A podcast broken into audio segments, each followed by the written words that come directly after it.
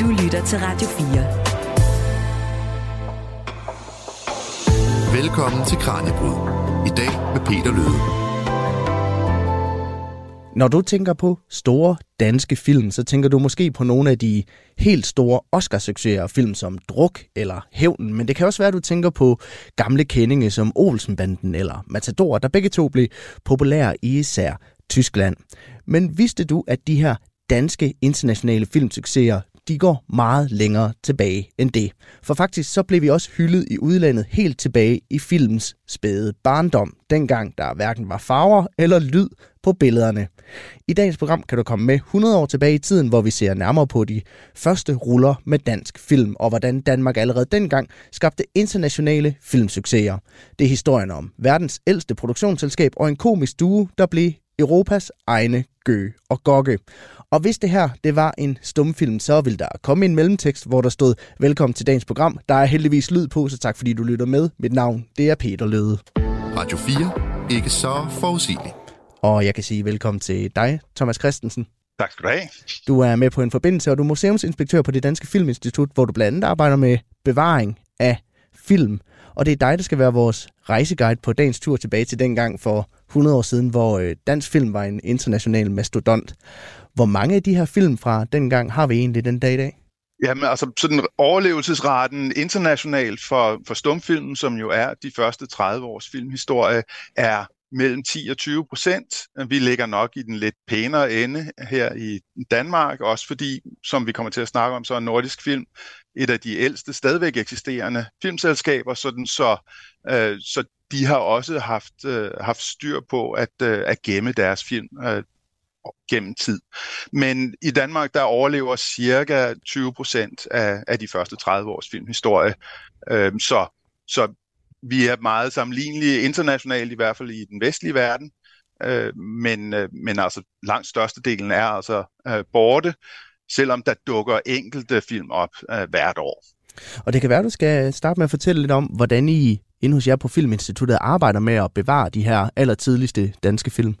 Ja, altså i, i Danmark, der får, vi, øh, der får vi etableret vores, øh, det Danske Filminstitut i 1941, som, som altså er en, uh, ligesom en, en række lignende filmmuseer rundt omkring i verden, er en institution, som, øh, som bliver stiftet baseret på, på en privat samlers samling, og fordi der var rigtig mange af stumfilmene, der også aktivt blev destrueret, fordi der ikke længere var, var salg i filmene, da tonefilmen kommer omkring 1930, så får vi altså de her så, hvad der ender med at blive, øh, blive offentlige institutioner i øh, vid udstrækning, som, som får til opgave at bevare de her første, første 30 års øh, stumfilmshistorie, øh, fordi allerede på det tidspunkt er, er rigtig meget gået tabt, og, øh, og det skaber altså noget furore, og, og vi får etableret de her institutioner.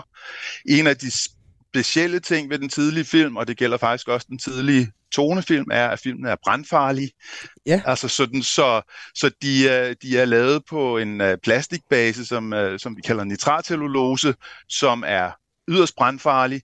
Jeg plejer at sammenligne det lidt med benzin, og det er selvfølgelig ikke så slemt, når man har en enkelt film liggende på, på de her 20-25 kilo, øh, men, men når man har tusindvis af film liggende, så er det, så er det jo nærmest en slags fyrværkerifabrik, øh, som man ligger inde med, og derfor så skal man både passe, passe på filmene, men man skal også passe på filmene, at man ikke kommer til skade i, øh, i omgangen, og at der rent faktisk opstår ild.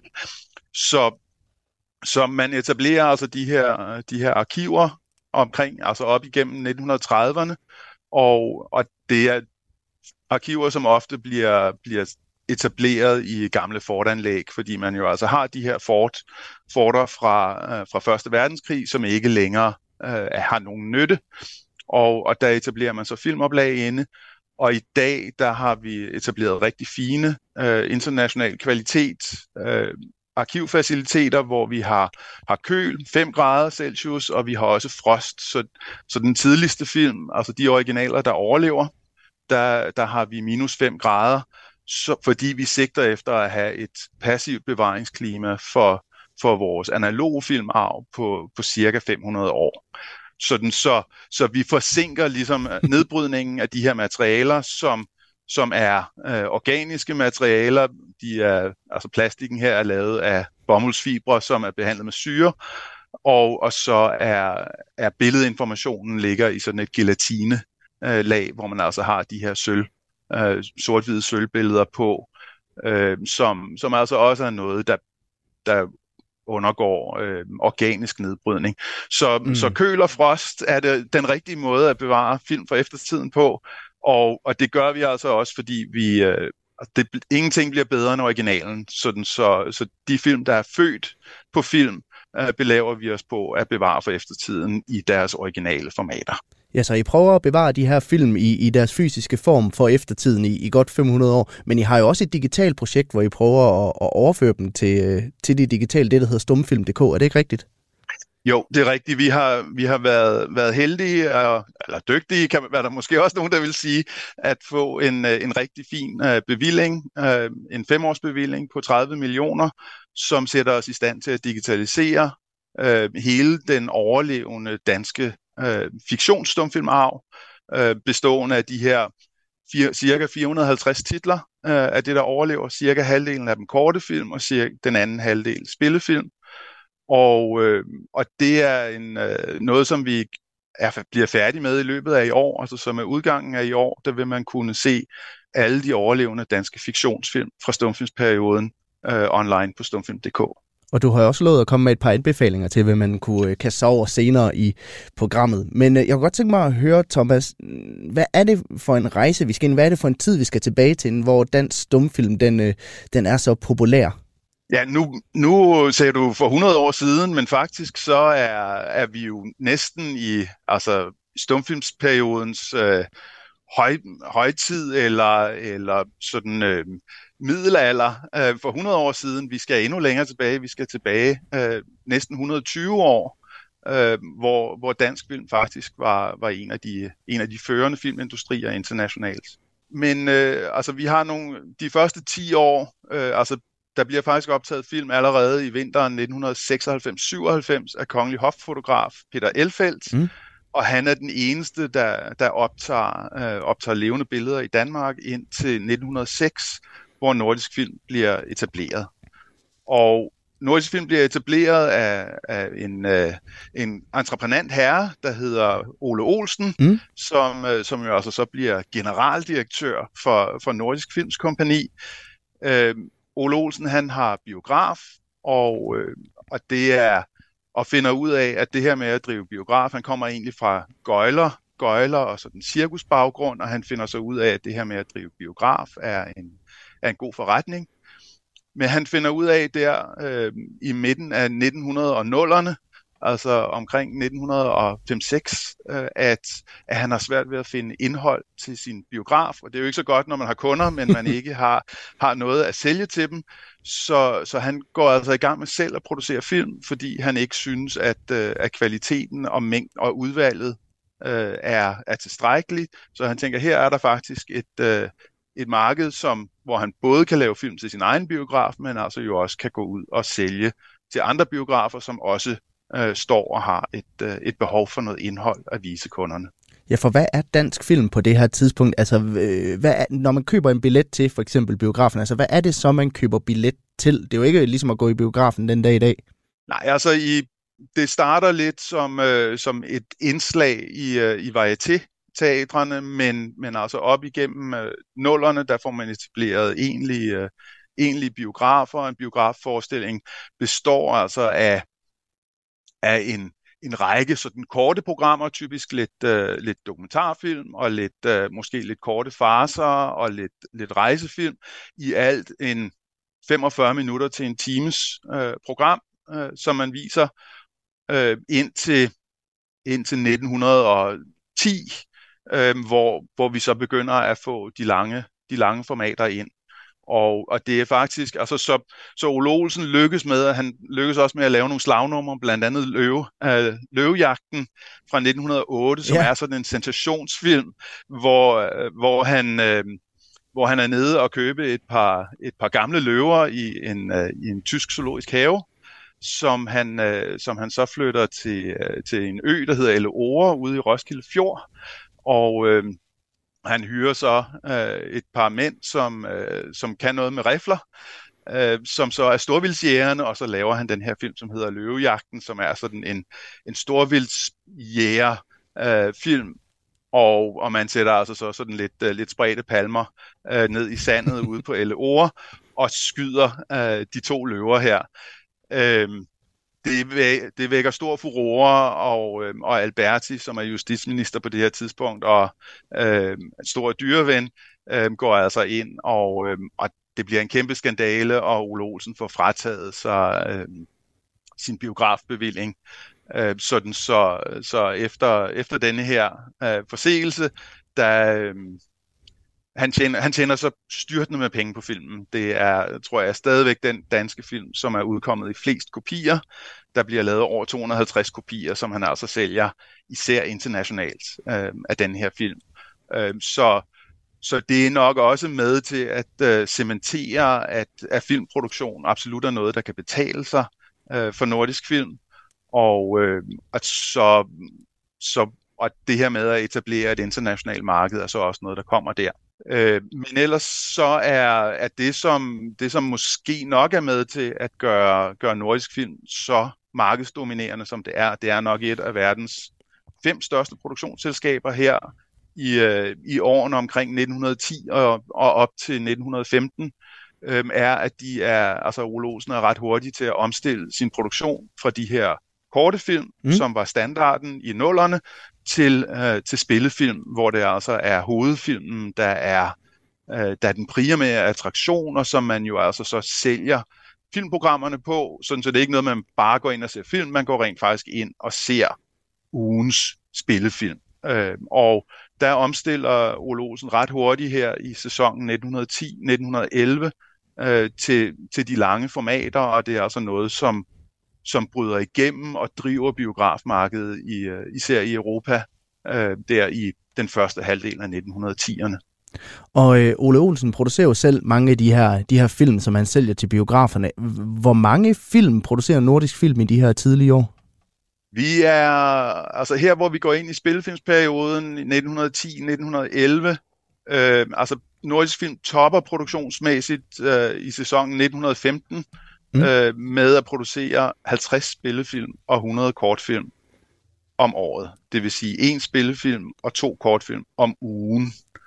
Øh, og det er jo en enorm produktion og noget, som, som vi ellers kun ser øh, sådan rigtig store internationale studier gøre, men altså det er også det, som, som nordisk film er øh, her i 1910'erne. Der er de et verdensførende øh, filmstudie, som producerer, producerer film på på samlebånd.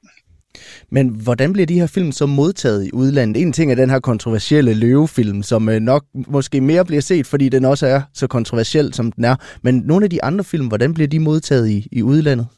Det som, øh, altså udover Ole Olsen altså spotter det her med, at der er et marked, som er åbent, så, så går han også ind og er en af de første til at lave øh, et øh, filmselskab, som er det, man kalder vertikalt integreret, øh, som er altså ikke kun producerer filmene, de distribuerer også selv og ejer distributionsledet, og han øh, køber altså også øh, til Nordisk Film cirka 60 øh, biografteatre øh, i hele Centraleuropa, især i Tyskland, øh, ejer man altså en, en stor biografkæde, så man er ligesom sikret at have, at have afsætning for, for sin, sin produktion i biografteatre, som man, som man selv ejer. Og det er altså fine fine, centralt placerede øh, biografer i, i større byer øh, igennem øh, Tyskland og Centraleuropa. Og, og på den måde, der, der går Ole Olsen faktisk meget, meget tidligt ind og, og ser, hvordan kan man lave en, øh, et, et forretningsimperium, som, som understøtter sig selv. Øh, fordi selv på det her tidspunkt, der, der var det sådan, at når man skal lave en spillefilm, så er det en så er det en meget stor investering, som man ikke kan være sikker på at øh, tjene sig selv hjem. Men selvfølgelig, når man ejer øh, biograferne også, så, så kan man være sikker på, at den kommer ud og spiller, og der er altså et, øh, øh, et behov for, for gode, solide, velproducerede film. Men hvad er så nogle af de, de store seersucceser på det her tidspunkt? Så Ole Olsen prøver på, at, øh, at øh, han har Asta Nielsen med inde. Uh, hun er jo et kendt navn i, i Danmark, men hun laver faktisk kun uh, fire danske film, uh, og, og kun de to af filmene er, er nordisk film. Uh, den, der hedder den, der hedder Mod lyset fra 1919, som er en ret, ret sen film, utrolig flot, øh, men som måske ikke har haft den international impact, som, som man kunne have forventet.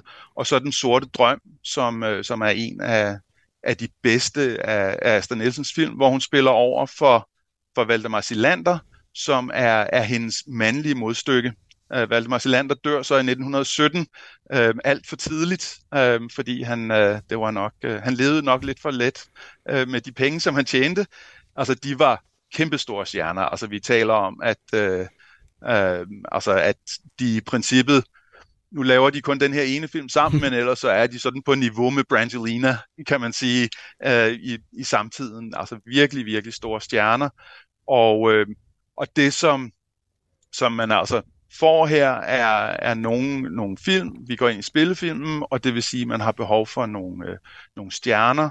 Og for Nordisk Films vedkommende, der er det Valdemar Silander øh, på herresiden, og så er det Clara Pontoppidan på, øh, på kvindesiden, som også sammen med sin, øh, sin mand, Carlo Witt, øh, de medvirker så i en film, der hedder, der hedder Ekspeditrisen, som absolut er et, øh, et kig værd, hvis man mm. øh, vil ind og se øh, hvordan de her så nordisk film, fordi deres primære marked er internationalt, så går de ind og laver internationale film. De er meget moderne øh, i, deres, i deres udtryk. Det er samtidsfilm, øh, som foregår ofte i, i nogle, jeg vil ikke sige anonyme storbyer, men storbyer, hvor man ikke siger, jamen det der det er København, eller det der det skal være London, men, men man øh, har altså nogle film, der foregår i et moderne øh, storbymiljø øh, blandt, blandt almindelige mennesker, og noget af det, som, som jeg synes er, er helt fantastisk, når man ser de her film i dag, hvor vi tænker, ah, men nu er vi nået et helt andet sted. Men når man ser de her film, som er over 100 år gamle, så er forholdet imellem kønnene øh, er er meget naturligt. Altså man mm. tænker, det var, det var lige godt pokkers, man tænker, det var noget gammeldags noget det her, øh, men, men vi er altså i, på moderne arbejdspladser, vi, kvinderne er, øh, kan være aktive og aktivt forfølge erotiske interesser og, og den slags, sådan så, så vi er faktisk i, øh, i en, øh, noget, som jeg vil sige var sådan en, en modern, et modernistisk rum, øh, hvor, hvor vi øh, øh, hvor vi sagtens skal forholde os til, til de historier og de problemstillinger, som bliver præsenteret for os i de her film fra 1910'erne. Og nu, øh, nu nævner du det her med, at øh, Nordisk Films marked især også var i, i udlandet frem for, det, frem for det herhjemme. Hvad er det, vi er så gode til herhjemme på det her tidspunkt, der gør, at vi, det også resonerer i udlandet? Så noget af det er, at, øh, at Ole Olsen altså spotter, at der er en Ja, nu er det svært måske at tale om en niche øh, i forhold til, at, øh, at faktisk så er det et af, af de verdensførende selskaber. Øh, men men man, går, man går ind, og så finder han en, øh, en model, øh, som fungerer internationalt og laver altså nogle arketypiske øh, problemstillinger op. Altså det her med, skal jeg vælge skal jeg vælge karrieren eller, eller kærligheden? Sådan nogle ting, og faktisk så, så kunne vi godt øh, drage paralleller til, til mange af de film, mm. som, som i dag fungerer internationalt, altså vores, øh, vores Oscar-vinder i dag, som jo er, altså de er selvfølgelig tidsbundne, fordi de er nutidsfilm, det var de her film også, øh, men, men de tager altså fat i nogle almindelige menneskelige problemstillinger, og og og skildrer dem i, øh, i det nuancerede personlige spil imellem ja, let's face it, de, nogle af de bedste skuespillere øh, i samtiden. Og, og det er, og, og jeg tænker, at noget af det er det her med, at det er almengyldige problemstillinger i, i, øh, i virkelig professionelt producerede øh, film, som, øh, som dengang og, og som også i dag også er noget, som, øh, øh, som, vi, øh, som vi celebrerer. Og øh, snakken, den fortsætter lige om lidt. Radio 4. Ikke så forudsigeligt. For på det her tidspunkt i 1910'erne, Thomas, altså det, det virker jo til, at vi rammer et eller andet, som du siger, noget alment, noget som, som også øh, resonerer i, i udlandet. Men hvem er det, der laver filmen? Altså hvem er de store instruktører på det her tidspunkt? Altså det er, det er meget øh, Nordisk Films øh, primære kunstneriske talentmasse, og det er instruktører som, som August Blom, som, som blandt andet laver en stor film, der hedder Atlantis, Øh, det er det er Sandberg, og så er det øh, og så er det også øh, Lau Lauritsen, som øh, som jo altså starter øh, starter med at lave de her korte komedier hos Nordisk Film i øh, i 1910'erne, øh, som vi lige talte om, så laver mm. Nordisk Film altså øh, de her cirka 100 øh, korte, korte titler om året, så, så to om ugen, og Lav er så øh, en af dem, som laver nok op imod en om ugen i, øh, i en periode. Øhm, og han går så over og, og bliver øh, hovedinstruktøren hos øh, det andet øh, danske primære filmselskab i, øh, i stumfilmstiden, øh, Palladium, og laver der Fyrbi, øh, som bliver en, en fantastisk international succes i 1920'erne, hvor, hvor nordisk film altså mister, mister grebet om sin vertikalt integrerede øh, øh, selskab og, og virksomhedskonstruktion. Ja, fordi at øh, i 1914, der kommer der jo en, en verdenskrig, og det kan jo ikke undgå at påvirke et selskab som, som Nordisk Film, der er så præget af det internationale marked. Hvordan rammer den her krig øh, øh, dansk film? Altså nu, nu tænker vi, når vi tænker krig, så tænker vi ofte sådan 2. verdenskrig, og det er sådan en stor, altomfattende øh, krig, hvor, hvor intet kan lade sig gøre, og der er Første verdenskrig jo, øh, jo noget, der især foregår ved, ved fronten, og, og derfor er det, er det sådan en omstilling, som, som sniger sig ind øh, på, på nordisk film. Nordisk film er jo så som sagt øh, især involveret i det tyske marked, og Tyskland er jo øh, en af de primære krigsførende nationer i Første Verdenskrig, så så stille og roligt, altså fra, fra 1900, så krigen starter i 1914, i 1915, der falder, der falder det engelske marked væk, øh, fordi man ikke, man ikke længere kan, kan have, have løbende transporter af film over, øh, over havet, fordi der er, der er ubådskrig og, og, og minering osv., og, og i, øh, i 1916-17 begynder det russiske marked, som også var utrolig vigtigt for nordisk film her i perioden, øh, falder også væk. Og, øh, og så i 1917, der går, øh, der går den tyske generalstab ind og, og laver en slet skjult nationalisering af, af den, øh, den tyske filmindustri, hvor, hvor nordisk film faktisk øh, ja, man bliver nationaliseret, men får en tredjedel af aktierne i, øh, i den nye UFA, mm. som bliver stiftet i Tyskland. Øh, men men mister altså sin, øh, sin personlige kontrol, og det er jo så noget med, at man ikke vil have en, altså Danmark er jo neutral, men en, en fremmed magt, øh, og, og man ønsker altså ikke i Tyskland at have, at have et fremmed land til at øh, sidde og være en primær spiller øh, på filmmarkedet. Sådan så, så nordisk film beholder ligesom sin andel, men, men mister kontrollen med, øh, med det tyske marked, og derfra der begynder, der begynder den her øh, glidning fra, at nordisk primært er et internationalt øh, firma til, at, at det nationale og, og skandinaviske marked begynder at, at fylde mere og mere, og det er selvfølgelig et mindre marked, som, som gør, at at den her produktion, store produktion, øh, altså ikke kan, kan fastholdes. Øh, man, man overproducerer i princippet de første, de første par år, øh, fordi man tænker, at krigen den, den øh, går over lige om lidt, og, øh, og, så, og vi har ligesom et produktionsapparat kørende, og så, så man, man fastholder en ret, ret stor produktion øh, op i 1915, 1916, og så begynder krigen jo at trække ud, og så, så begynder, hvad vi kan kalde øh, nordisk films øh, sådan øh, stille og rolige øh, Ja, jo, de går i konkurs i 1928, men altså det er sådan en, en langsom en langsom konkurs og en, en uh, langsom uh, forretningsnedbrydning, som altså finder sted der fra, uh, fra 1917. Og om lidt så kigger vi på, hvordan dansk film så så ud, da der igen var fred i Europa i en tid, hvor især en dansk komisk duo tog store dele af Europa med storm. Men inden da, så skal vi vende blikket til efterdønningerne på den anden verdenskrig og se på nogle af Nordisk Films største filmsucceser fra stumfilmens ophør og op til i dag.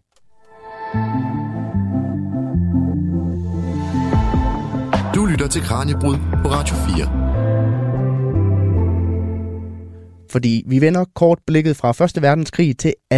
verdenskrig, fordi efter 2. verdenskrig, der skulle Nordisk Film, ligesom mange andre, finde en ny måde at leve på. Og det begyndte for alvor i 1950'erne at gå godt, da Erik Balling begyndte at instruere film. Marie Louise Cornelius er rundviser hos Nordisk Film, og hun fortæller, at særligt én film var med til at skabe international interesse for selskabet. Altså man kan sige, at vi havde i hvert fald lige et lille moment to shine, da øh, øh Erik Balling han bliver Oscar-nomineret for filmen Kivitok, hvor at øh, øh, det er en film med Paul Rickard, som, som foregår i Grønland. Og en af grundene til, at den blev Oscar-nomineret, var helt sikkert også, at man for første gang så Grønland i farver på film. Øh, og det er virkelig en, en det, er, det må have været virkelig vildt at se øh, de her isbjerge, der kælver, og jamen, det er meget dramatisk. Så øh, han vandt ikke, det gjorde Fellinis Lastrada, men, øh, men vi fik da lige sådan et, et øh, lille moment tilbage internationalt. Og så kan man sige, så var det jo Erik Balling og Henning Bags, der især tegnede årene frem øh, på, på nordisk film. Om vi ligefrem kan kalde det sådan en international succes?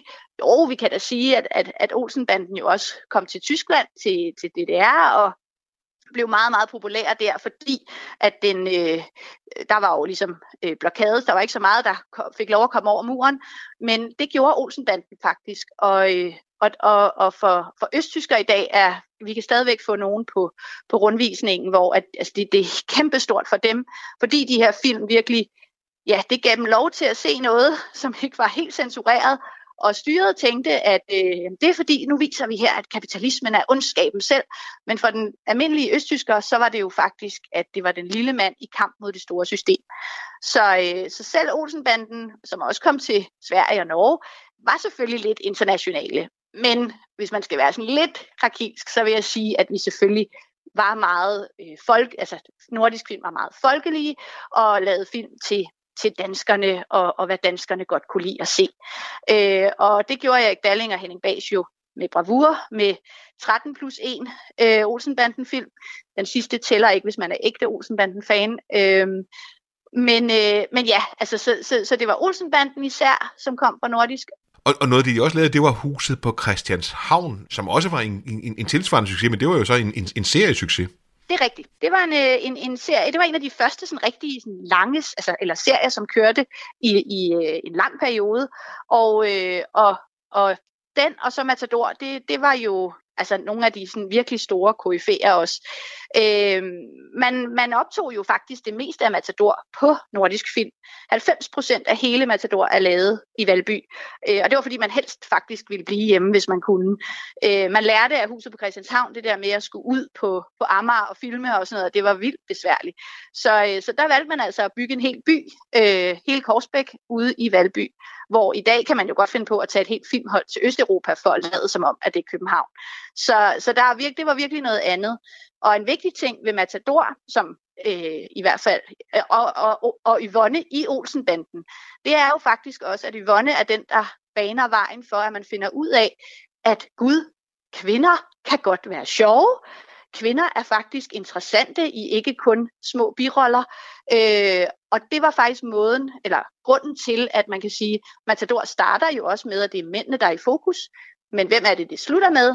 Der er det kvinderne, der er i fokus. Og det var simpelthen faktisk Yvonne, der viste, at folk var klar. Publikum var sørme klar til at se en kvinde, der tog bladet fra munden og, øh, og, havde, og tog mere plads end bare at være damsel in distress, der skulle have hjælp til sine sko osv. Så, videre. så det var sådan ret, øh, altså det kan man virkelig se i Matador, hvordan det udviklede sig hen over tid. Men de her 60'er, 70'er, 80'er fænomener, det er jo sådan folkekomedier, eller jeg kan sige folkelige film i hvert fald. Hvad er tilgangen i dag, og hvad, hvad bliver populært for nordisk film i dag? Åh, oh, jamen altså, øh, nu skal jeg jo passe på sådan, for der er jo mange, der man gerne vil nævne. Men altså, man kan sige, øh, der har i hvert fald bare sket rigtig meget, og, og øh, man kan sige, det mere kontroversielle er jo i hvert fald for eksempel med filmen Dronningen af Marielle Tukit, som, som jo virkelig begynder at tage nogle helt andre ting op. Og generelt, altså under sandet, der har jo været mange, der, der er sket noget, øh, også med, med Nordisk Films omdømme, synes jeg i hvert fald. Nu kan jeg jo ikke tale for hele filmbranchen, men, øh, men det her med, at der bliver taget større øh, chancer, de har jo også startet spring, hvor, hvor unge filmskabere får lov at, at lave film, øh, når de kommer ud fra en, en uddannelse. Øh, og, og, og der var jo også en af de film, som, som var tæt på at blive Oscar nomineret og det hele. Øh, så så, så det, jeg synes, at de, jeg synes de, der bliver taget nogle chancer, og, og der bliver skabt øh, meget alsidigt indhold. Og det var altså min kollega Kasper Friis, der talte med Marie-Louise Cornelius. Og udover at være rundviser på Nordisk Film, så er Marie-Louise Cornelius også projektleder for teambuilding-øvelser, som selskabet også er gået ind i. Og her går teambuilding-opgaven blandt andet ud på, at deltagerne faktisk skal lave en stumfilm.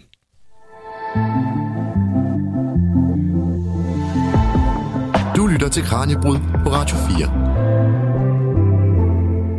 I dag i Kranjebrød er vi rejst tilbage til en tid, hvor film var i sort-hvid, og lyden blev leveret på piano live i biografen. Fordi for lidt over 100 år siden, der var danske stumfilm altså blandt nogle af de allermest populære i verden. Min gæst i dag er Thomas Christensen, der er museumsinspektør på det Danske Filminstitut, og tidligere der hoppede vi ud af fortællingen ved Første Verdenskrig, der sat lidt en bremse for den danske filmeksport, især til Tyskland og Rusland, og dermed så satte det også lidt en kæppe i hjulet for den internationale udvikling, der var gang i i filmlandet herhjemme. Hvad sker der, da krigen er færdig? Altså, begynder man igen at kaste over det internationale marked, eller er det fortsat det nationale marked, man satser på, Thomas? Altså, for, for Nordisk Films vedkommende, der, øh, som vi talte om, så producerer man lidt til hylde, og Ole Olsen er faktisk citeret i samtiden for at sige, at når nu krigen er slut, så har den amerikanske filmindustri øh, fået lov til at udvikle sig hjemme på på verdens største filmmarked, og, øh, og vil komme og dumpe fantastisk velproduceret film næsten gratis øh, for at spise hele det europæiske filmmarked. Og det får han jo desværre stort set ret i. Øh, sådan så, så Nordisk Film har altså de her, i nogle tilfælde, helt fantastiske film liggende på, øh, på deres hylder. Nogle af dem er har fået forsinket premieren på grund af, øh, på grund af krigen, og og der er to, som jeg egentlig godt vil nævne. Der er mm. en, der hedder Verdens Undergang, som er, som er sådan en katastrofefilm med en meteor, der, der kommer, der man er bange for at vil ramme, ramme jorden. Og det er jo selvfølgelig en film, som kommer efter, øh, efter Hallis komet har været på besøg i 1915. Øh, det er en film fra 1916, og er ligesom datidens Armageddon, eller Don't Look Up.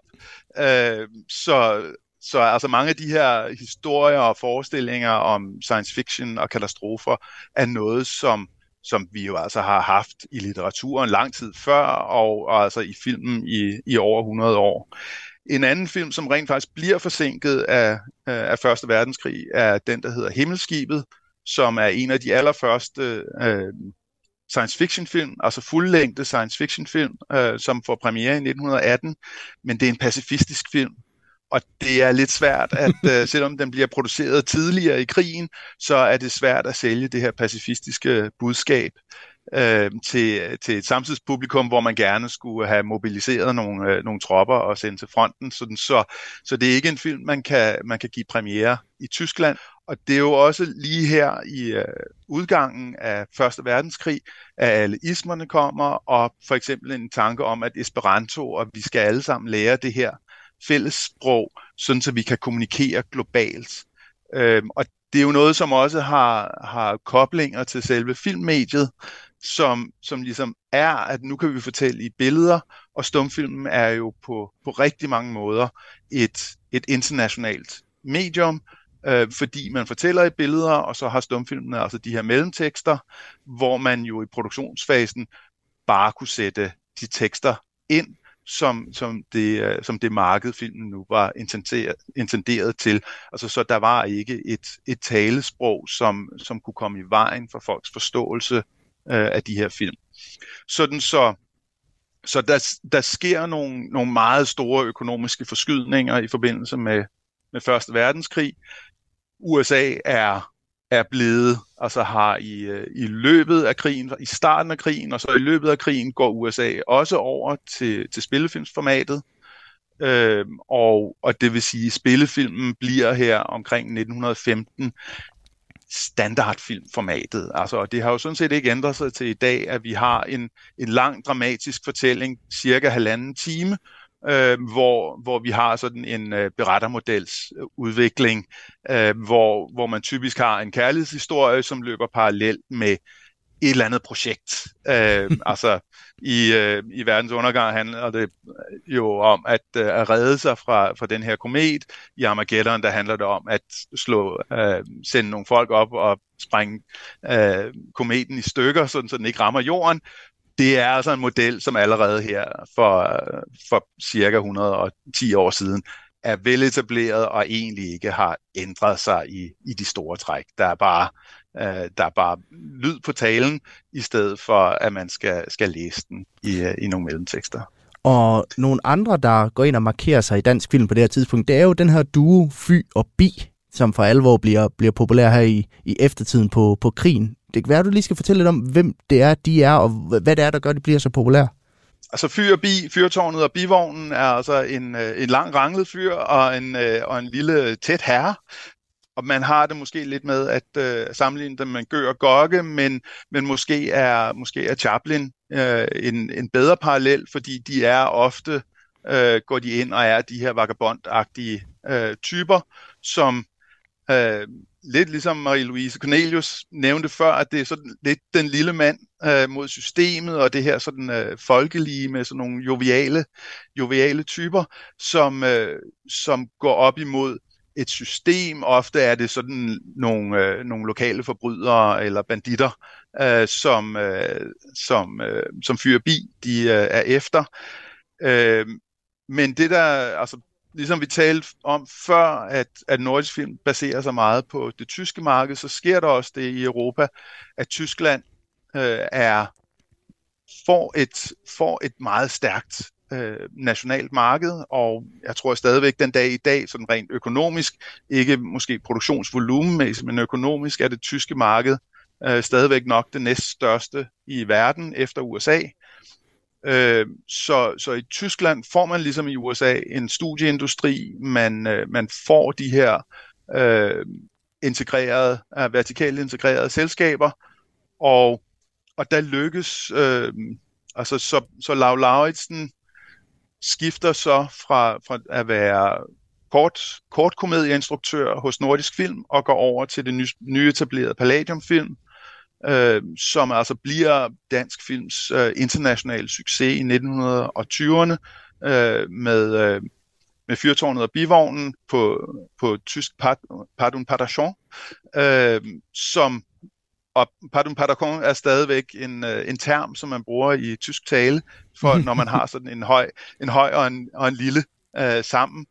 Øh, og de rammer lidt, lidt ala, lidt ala øh, Olsenbanden, som vi hørte om før. Der er også en, der er en interessant visuel parallel imellem Fyr og Bi. Altså Fyr og Bi har et, øh, har et meget markant logo øh, med, øh, med sådan den høje, den høje tønde og den lille, den lille træne, øh, og en formodentlig en nedgående sol, øh, som i silhuet. Og, øh, og der mener jeg bestemt, at øh, er Olsenbandens introsekvens, hvor man ser banden i silhuet mod Københavns Havn, øh, er er inspireret af, af Braches øh, plakatkunst øh, der fra 1920'erne. Øh, men, men Fyrbi går altså ind, og, og der er og lykkes med, altså, og, og det er i vid, i vid udstrækning, fordi der er en, øh, en, øh, tysk, en tysk distributør, som, øh, som er inde og, og sørger for at få filmene ind i, i de tyske biografer, og, og de bliver altså bare en, en kæmpe succes som brand. Øh, måske, og man kan sige, en, øh, en parallel i dag kunne måske være Jussi Adler Olsens mm. øh, bøger, som jo også er sådan nogle øh, sådan en body, altså afdeling, afdeling Q der, er jo også sådan en body fortælling. Øh, og, og det er altså også det, vi har her. Altså, vi har et makkerpar, som er, som er elskelige. Øh, de er ikke sådan slapstick, haha, sjove, øh, men er mere, er mere hyggelige, og, øh, og det er altså noget, som, som på en eller anden måde rammer, rammer rigtigt, og de bliver kæmpestore i Europa. Men når de når dertil, hvor de bliver så store i Europa, er det resultatet af altså god kvalitet, eller er det også et resultat af, af god markedsføring? Ja, altså når vi taler, når vi taler kommercielle film, som, som filmen jo er på det her tidspunkt, så er det den her blanding af, af kunst og kommers. Altså at, at det både er film, som har en, øh, en enormt høj øh, produktionsværdi, hvor historierne er, er velfortalte, øh, og hvor man, hvor man finder en øh, model og en type, en type historie og en type karakter, som, som folk godt kan lide, og om man, øh, man optager dem og producerer dem godt. Øhm, og så handler det selvfølgelig også om, at der skal være, der skal være nogle kunder i den anden ende. Og, øh, og det er altså her, når vi kommer, kommer ind i 20'erne, så er hele det her øh, stjerne, øh, stjernesystem er etableret, og der, der kommer fyrtårnet bivognen altså ind og, og er store, store stjerner i, øh, i dansk, øh, dansk film, men også hele i Europa som helhed. Der, der får vi etableret det her stjernesystem, og det er jo noget, som som bliver etableret her med, med den lange films fremkomst, at, at vi vælger film ud fra, ud fra stjernen, altså som vi kender. Altså, så der skal mm. helst være noget genkendeligt.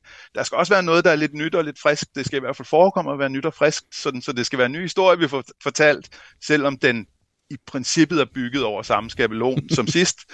Øhm, og, så er det, øh, og så er det det her med genrefilm. Og der, der rammer de altså ned i noget, som Altså det, det er jo en, det er faktisk interessant, at det bliver så store, fordi de er sådan lidt eksponent for det her folkekomedie. Øh, og, og det er ikke typisk en genre, som, øh, som rejser særlig godt internationalt. Øh, men, men det lykkedes altså for, for Fyrtårnet og Bivognen her i 1920'erne, og de er også nogle af de få stjerner, som rent faktisk lykkes med at have øh, stort set samme succes i den tidlige tonefilm, som de har i, øh, i 1920'ernes øh, stumfilm.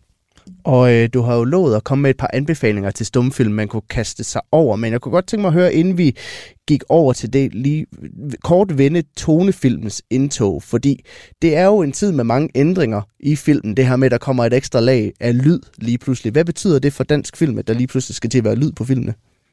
For, for dansk film og for Danmark og for en række øh, mindre sprogområder, der betyder, altså modsat til hvad man måske øh, skulle tro, at nu bliver det, altså det bliver faktisk 10 gange så dyrt at lave en film, når den skal laves med lyd, fordi man skal have lydstudier, fordi der må ikke være noget atmosfærelyd. Øh, og den slags, altså, så, det, så det bliver meget dyrere at producere film, men, men det som sker i forbindelse med tonefilmen, eller talefilmen, skal vi måske snarere sige, altså fordi det er det her med det talte sprog, det er, at et nationalt publikum vil gerne høre deres eget sprog, og man vil godt opleve egne nationale skuespillere øh, optræde på det store lærred. Så, så vi, kommer, vi kommer aldrig tilbage til Nordisk Films storhedstid der i 10'erne, hvor vi kan producere en spillefilm om ugen, men, men i løbet af 1930'erne, der går vi altså fra en filmindustri, hvor der bliver produceret en, måske to film i 1928, som er det et af de sidste øh, stumfilmsår, til at vi kommer op og producerer de her 10-15 øh, film, og i forbindelse med 2. verdenskrig kommer vi faktisk helt op på 20-25 film om året, hvor vi også ligger cirka i dag. Og det er altså fordi, øh, man det er unikt det her med, at man kan producere film med, med dansk tale, og man kan bruge folkekære skuespillere fra revy, øh, og senere også, øh, også tv, men især fra teatret og fra, fra revy, og vi får en række af de her sådan øh, lidt syngespil, altså ofte er sang og musik også, også en del af filmene i 1930'erne. Øh, og der finder man altså en niche, øh, både i Danmark, men i en række af de europæiske lande også, hvor, hvor sprogområdet simpelthen ikke er stort nok til, at det kan svare sig at eftersynkronisere. Og øh, stumfilmen er jo stadigvæk et stykke dansk filmhistorie. Om lidt, så har du lovet at give mig og lytterne en lille guide til, hvor man kan starte hen, hvis man gerne vil forsøge at krasse lidt i filmhistorien på egen hånd.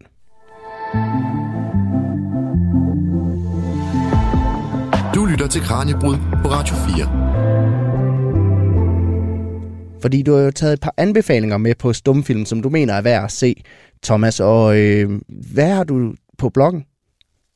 Jamen, jeg synes, en af de film, som, øh, som man absolut skal starte med, der er forhåbentlig en masse lyttere, som allerede har set den, men det er Asta Nielsens debutfilm, øh, Afgrunden fra 1910, som jo er helt exceptionelt erotisk og overraskende, at man i 1910 kan vise Asta i en øh, i den tyndeste kjole og mhm. med de mest erotiske øh, bevægelser op imod Paul Reumert. Altså, så, så vi har to af de absolut største øh, skuespillere på dansk jord, som, som her altså øh, debuterer og, og bliver, altså Asta får, får stort set øh, direkte stjernestatus øh, med den her film. Så afgrunden fra 1910, øh, som ja. ligger på stumfilm.dk, øh, er, er absolut et godt sted at starte. Den er også kun 37 minutter lang, øh, og, og har et, et fantastisk godt go øh, for film, øh, en film fra 1910, og er altså en af de en af de tidlige sådan spillefilmsformater, lidt kort spillefilmsformat. Så, øh, så har vi jo også nogle, øh, nogle store instruktører, mm. som, øh, som træder deres, øh, deres debutsko her, altså, og, og der er Carto Dreyer, øh, er en af dem, og øh, der kan man også se nogle af hans stumfilm op, og opleve, at han allerede fra de, øh, fra de tidligste øh, år sådan var meget kvalitetsbevidst og, øh, og havde, øh, havde god kontrol med, øh, med produktionen, med den dramatiske udvikling og, og de her sådan øh, almen gældende problemstillinger og, og personlige dilemmaer, som, øh, som man kan, kan støde på igennem livet. Øh, der har vi præsidenten og, øh, og Bladet Satans Bog øh, liggende på, øh, på websitet. Øh, og man kan i øvrigt også, jeg er ikke sikker på, om Bladet Satans Bog ligger der endnu, fordi vi har, vi har premiere på den øh, 4K restaurerede version i forbindelse med vores Stumfilmsfestival, som altså er her om, om øh, to og en halv uge. Men ellers så altså drejer, så har vi, øh, har vi også Benjamin Christensen, som, som også er en af de helt store mm. klipper øh, i, øh, i dansk, især dansk øh, stumfilms øh, historie. Og, øh, og han er jo så stor, at altså ligesom i dag, hvor man kan sige, at vores, vores instruktører og vores skuespillere, de tager til Hollywood, øh, når de er blevet opdaget, fordi der er flere penge og, og et større publikum, øh, så, så gør Benjamin Christensen øh, det samme. Han lykkes med at blive opdaget der.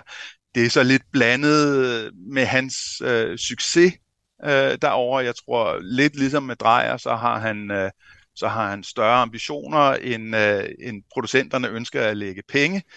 Øh, men, øh, men der har vi en fantastisk film øh, fra hans amerikanske produktion, som hedder Cirkusdjævlen, eller Devil's Circus, øh, mm. fra 1926, øh, hvor man altså kan se, hvad... Øh, altså, det er lidt, jeg vil sige, det er måske lidt ligesom Lasse Halstrøm fra, fra Sverige, altså tager over og laver, en, laver rigtig, rigtig fine film i, i Hollywood.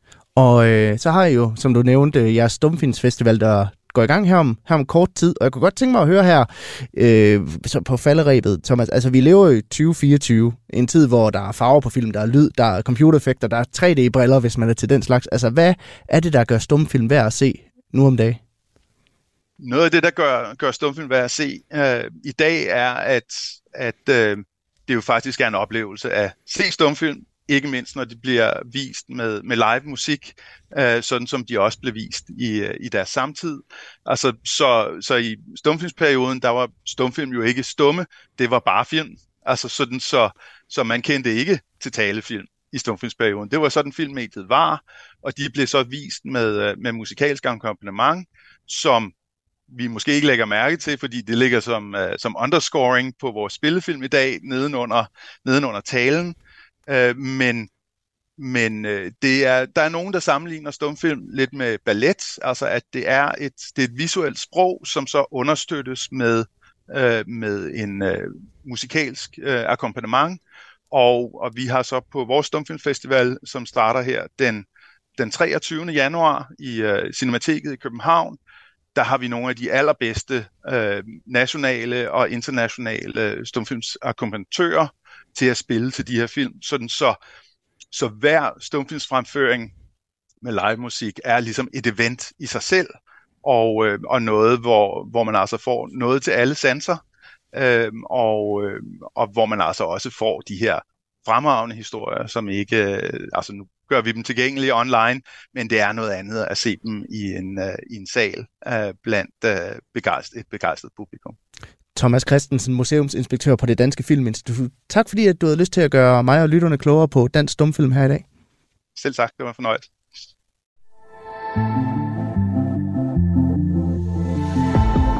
Du lytter til Kranjebrud på Radio 4. Det bliver alt, hvad vi når i dagens udgave af Kranjebrud her på Radio 4. Tusind tak, fordi du lyttede med. Husk, at du kan finde alle de tidligere episoder som podcast i Radio 4's app, som du kan hente på App Store og på Google Play. Nu er det efterhånden blevet tid til, at nyhederne tager over her på kanalen. Mit navn er Peter Løde, og programmet er produceret af Videnslyd for Radio 4. Man skal forestille sig sådan et typisk norsk landskab med små fjeldtoppe og får og geder og den slags. Drabet på den 17-årige Birgitte Tengs i 1995 er en af Norges mest omtalte morgåder. De her to betjente, de ser noget, der ligner blod på vejen og tænker, at det kan være, at der er nogen, der er i gang med at stjæle og slagte et får. Det er en fortælling om tjusket politiarbejde. Og de, øh, de sætter sig så ind i deres bil og afslutter deres vagt. Mangelfuld efterforskning og en families opløsning. Hen over det næste halve år, der afhører man omkring 2.000 mennesker. Lyt med, når Krimiland gennemgår den endnu uopklarede morsag. Du finder det i Radio 4's app, eller der, hvor du lytter til podcast. Radio 4. Ikke så forudsigeligt.